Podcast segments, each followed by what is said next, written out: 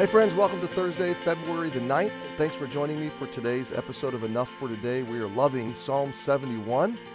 Psalmist is uh, aging, going through some late life transitions, uh, got some enemies coming against him.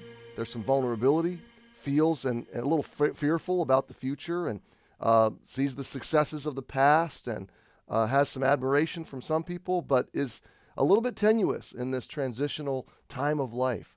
And yet, uh, really relying on God. And we're learning a lot from this psalm about some late life, midlife to late life decisions. Resolve. Going in the strength of the Lord. His strength will always be accessible and available. He will not forsake us. Verse 18.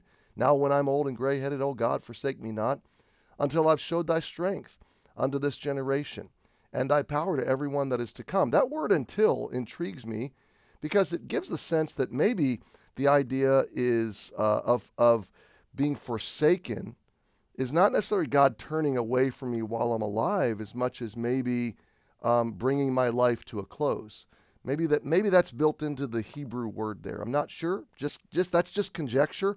As I look it up here, um, to leave, abandon, reject, desert, or to be freed, um, or to yeah. I mean, so it, it it could be to be freed from this life. It could be uh, to bring this life to a close.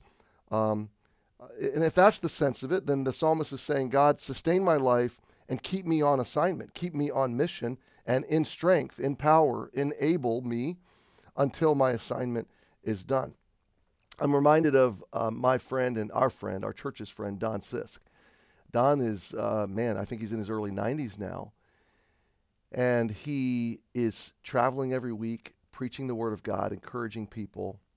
Uh, I'll see him in March, and then he'll be with us, Lord willing, in uh, September again. But he said to me, he said, Kerry, this has been my request of God, and I think it might be, be right out of Psalm 71. He says, As long as I have breath, as long as God gives me life, I would love the strength to keep going um, for Him, to glorify Him and then um, I'd like him I'd like him to keep my faculties, my mind and my strength until he's ready to bring me home.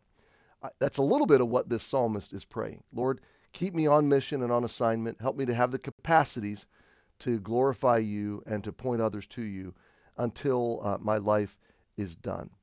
So, verse 18 Now, uh, when I'm old and gray headed, O God, forsake me not until I've showed thy strength unto this generation and thy power to everyone that is to come.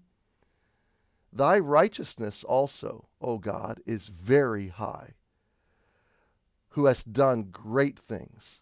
O God, who is like unto thee?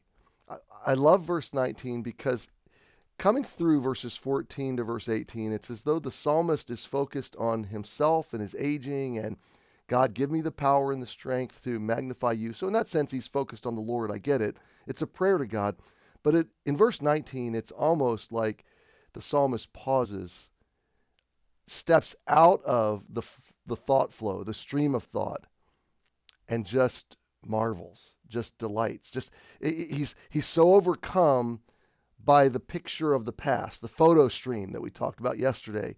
This, this long line of blessing and God's activity in his life, this long line of memories of God taking him on this journey. And verse 19, he just pauses and just, it's like he says, Ah, oh, God, you're so good. You're so wonderful. You're so beautiful. You're so perfect. Your righteousness is very high. God, I can't even imagine the magnitude of your goodness. Your righteousness is very high, and you've done great things. Oh God, oh God, there's no one like you. You are wonderful. Now, you know what I like to do in times like this, and I generally I generally feel like the authorized version usually has the better wording, um, even though I, I wish we could get rid of some of the Elizabethan strength or, or, or the Elizabethan uh, structure is what I meant to say. Um, but I like to I like to take verses like this or sections like this and say, hmm, I wonder what other uh, versions say. So let me read you a couple. Your righteousness, O God, reaches the high heavens. You have done great things, O God. Who is like you? That's ESV. Um, NLT, Your righteousness, O God, reaches the highest heavens. You have done such wonderful things. Who can compare with you, O God? So they're all essentially the same. The psalmist has just paused and said, Wow, wow, God, you are amazing.